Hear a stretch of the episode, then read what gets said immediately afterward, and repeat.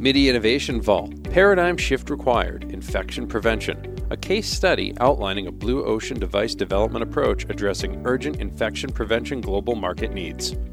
In a release of MIDI's Innovation Vault podcast series, listen to MIDI's principals, Christopher Montalbano, Greg Montalbano, and guest experts discuss and explore past, present, future challenges and opportunities for healthcare device technology innovation as applied to infection prevention control. Listen and discover MIDI's unique perspective for far reaching solutions to our local and global crisis as applied to technology, engineering, and design thinking methodologies for fighting the invisible enemy. This is Matt Bowell. I'm happy to be talking again with our guest, Greg Montalbano, who's the Chief Creation Officer of MIDI Medical Product Development. Greg, it's good to reconnect with you uh, for today's podcast. And uh, uh, really wanted to, to talk to you here real quick about you know reviewing technologies that are currently available and under development for various applications from the medical market to the supermarket at this point. How are you doing, Greg? I'm excited to review with you all the amazing technologies, both commercially available and under development, to improve our global position in the battle against COVID 19 and other pathogens. Talk to us about the various tools we have in our arsenal and in development to combat the invisible enemy of pathogens? Yeah, there is quite a bit of various technologies and approaches. And it's being in this field of medical device development and working in infection prevention as well as other areas of medical product development is, is very exciting in today's day and age. You know, we really feel at MIDI like we're making a difference as we develop different systems to you know, ultimately give patients better outcomes and healthier outcomes in the hospital systems. And we take great pride in that. And in understanding and becoming expert in infection prevention, we realized that, you know, there are layers for infection prevention. There's no one technology or one application that is the silver bullet that's going to resolve everybody's issues from hospital to supermarkets to consumer applications.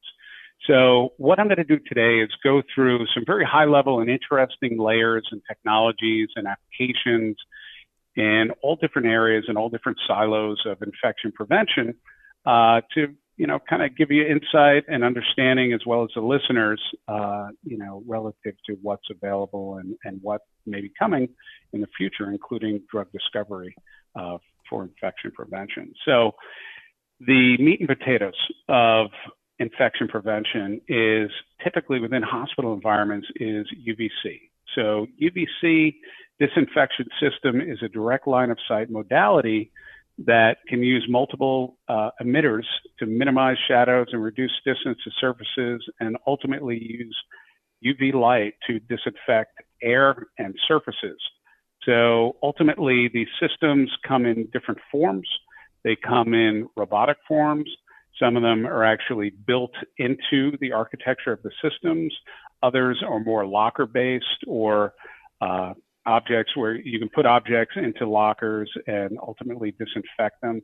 And UVC can typically kill 99.9% of pathogens, uh, including C. diff and MRSA and all the really tough bugs to kill. The other system that is typically used in hospital environments is called hydrogen peroxide disinfection systems. So these are systems that ultimately generate fogs and fill an entire room with a fog of hydrogen peroxide that kills 99.999% of C. diff and MRSA and other, other bugs, E. coli, uh, within all surfaces.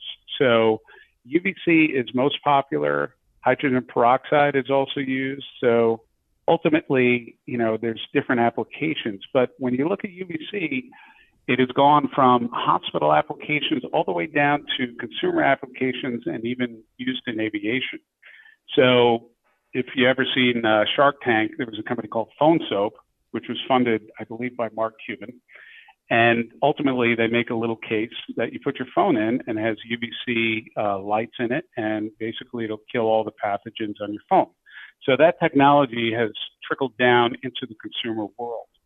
There's a company called Germ Falcon that uses UVC light And it's a robotic system that is wheeled into an airplane, sort of like a drink cart, and it has expandable wings like a falcon. They expand out over the seats, and it robotically goes from one end to the airplane to the other, just shining UVC light uh, over the seats and ultimately killing pathogens, which again, believe it or not, the dirtiest part of an airplane seat is in that pocket right in front. So don't ever stick anything in there. and ultimately, we look at various technologies and devices, and we need to look at them to track infection prevention and also have protocol and compliance. So as we automate these technologies and we streamline and review the collection of data, we're providing a larger amount of information so that ultimately we can utilize that data in order to improve outcomes. And in looking at various applications, we look at, I'll just rattle off, uh, you know, about eight that we're going to talk about. We're going to talk about telemedicine and asynchronous healthcare. Uh, we're going to talk about passive biometric and thermal detection systems, robotics. Uh, we're going to look at AI automated imaging and analysis software, AI in drug discovery to fight COVID, and also smartphone operating systems and tracking features for iOS and Droid, and ultimately smart homes that will ultimately help us to prevent infection in today's infection conscious consumers. So just going to the first subject and talking about telemedicine and asynchronous health, we look at telemedicine and the asynchronous healthcare, and ultimately it exists in hospitals and in the public and remote communication. And it means that patients avoid transmitting disease uh, and healthcare workers save time on simple tasks. So this really cleared the way for robots and a lot of other automated technologies to help out in COVID 19 days. So now robots are being used to disinfect rooms, as I mentioned, to communicate with isolated people, to take vital information, and then to deliver medications as well. So, you know, we're really starting to emerge into this asynchronous healthcare applications and telemedicine, and I think it's just going to evolve even more moving forward. The, the next subject to talk about is passive biometric and thermal detection systems. So, the use of biometric technology always remains controversial in our country, but COVID 19 is driving some governments and organizations to use it in the interest of public health. So let's face it, facial recognition or iris recognition are touch free and are exponentially safer from a pathogen standpoint as compared to other biometric identification technologies like fingerprint scanners. So tech companies are utilizing facial biometrics to identify caretakers who are not compliant with wearing masks or washing their hands for an appropriate amount of time, and combining facial recognition and temperature sensing to identify suspected cases where COVID might exist with elevated temperatures. So you'll know who the person is and the fact that they have an elevated temperature. And, and typically these will be caretakers in the caretaker environment. So the corona epidemic has seen this resurgence of biometric screening tech being incorporated with thermal imaging fever detection. And this type of scanning is being used to sense whether people might have the elevated temperatures, which might indicate whether they've been infected with the coronavirus and help verify their identity. These systems can scan and log large masses of people in real time, up to 200 people per minute. So it's a very useful combination of technologies in order to prevent uh, infection spread. The next subject to talk about is robotics. So, hospitals, supermarkets, and other essential services leverage robotics in the fight against coronavirus outbreaks, further accelerating an already fast growing market for workplace automation within a weary and reduced workforce of healthcare. So, robots ultimately designed for handling biohazardous waste and decontaminating rooms and ambulances are ideas born out of an era of increasing experience and pandemic risks.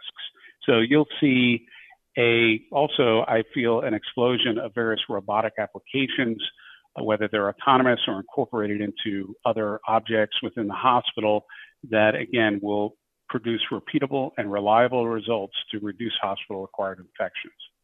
So you will also see robotics in coming out in micro fulfillment, so supermarkets and retail. So currently, Amazon is very good at this.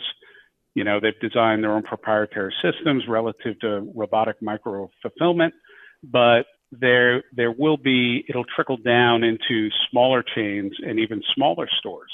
There's a company called Takeoff Technologies that's uh, in New York City, and they offer complete automated grocery micro fulfillment modular solutions that can be installed for a collection of binning of customers' orders. So instead of going to the shelf to pick out grocery items, the robotic system brings them to you. So there's no more backlog, you know, with Amazon and Whole Foods. So I don't know if you've tried to order food through Amazon and Whole Foods, but you got to wake up at like five in the morning to hit the send button in order to get a delivery within a week, just because everybody's doing it right now. So ultimately, this this technology, this robotic application will permeate out into smaller chains, smaller companies, and there'll be no more suiting up like an astronaut to go to the the supermarket in these applications. So the solution can easily be adopted and implemented, you know, and ultimately is attractive option for the millions of housebound Americans trying to avoid uh, spreading viruses or getting viruses by staying out of the stores. And again, this will not only increase efficiency, but also, you know, stop the spread of uh, viruses. In looking at AI also in automated imaging and analysis software, there are several international based hospitals that are using AI based software to scan through CT images of patients' lungs to look for signs of COVID 19.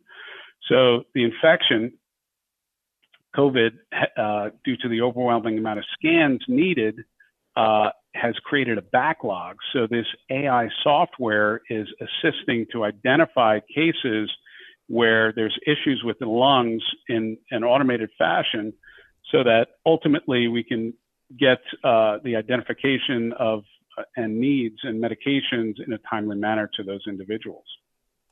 Additionally, with AI, AI isn't being involved in drug discovery for uh, corona applications. So the coronavirus epidemic has also inspired several drug companies to use artificial intelligence powered drug discovery platforms to search for possible treatments. So that process can involve using AI to find entirely new molecules that might be capable of treating pneumonia like illnesses or mining through databases of already approved drugs for other illnesses that might work against the COVID 19. Additionally, looking at the subject of smartphone operating systems and tracking features with iOS and Android. So, as we know, Google and Apple are working together to create contact tracing technology to help in the fight against COVID 19. So, through the joint effort, they'll be able to notify people via the smartphone if they've come in contact with somebody with the coronavirus.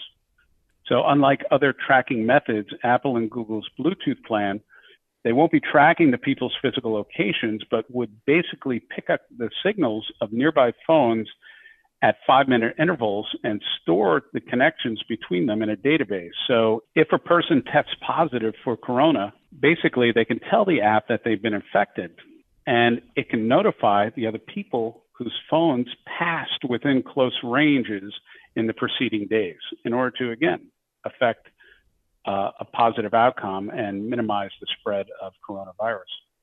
And then also looking at voice tech and smart homes. So today's infection conscious consumers are becoming increasingly concerned that their mobile devices, which are touched more than 2,600 times a day, according to one study, can spread coronavirus. So as the public panic over germ spread grows, so will the use of voice technology like Alexa and others, which can reduce touches and at least theoretically slow the spread of the germs within the household. So voice usage will continue to pick up and extend to other smart home components implicated as major germ hubs. And as more TV and entertainment components, light switches, appliances, plumbing fixtures, alarms incorporate voice control functionality, there will be less need to touch them. So from a very high level, you know, there's a lot of technologies, a lot of applications spanning many different marketplaces, uh, not just medical, that ultimately will assist us in the mitigation and the spread of pathogens, in particular, the, the, the most timely one uh, being COVID 19. We've been talking with Greg Montalbano. He's the Chief Creation Officer of MIDI Medical Product Development. This is the fourth installment of the MIDI Innovation Vault podcast. And today we were talking about all of the ways and different ways to fight pathogens and all the different uh, technologies and things that are available now. It seems like there's a wide array, almost a buffet, and I feel like you, you might not have even touched on all of them, Craig.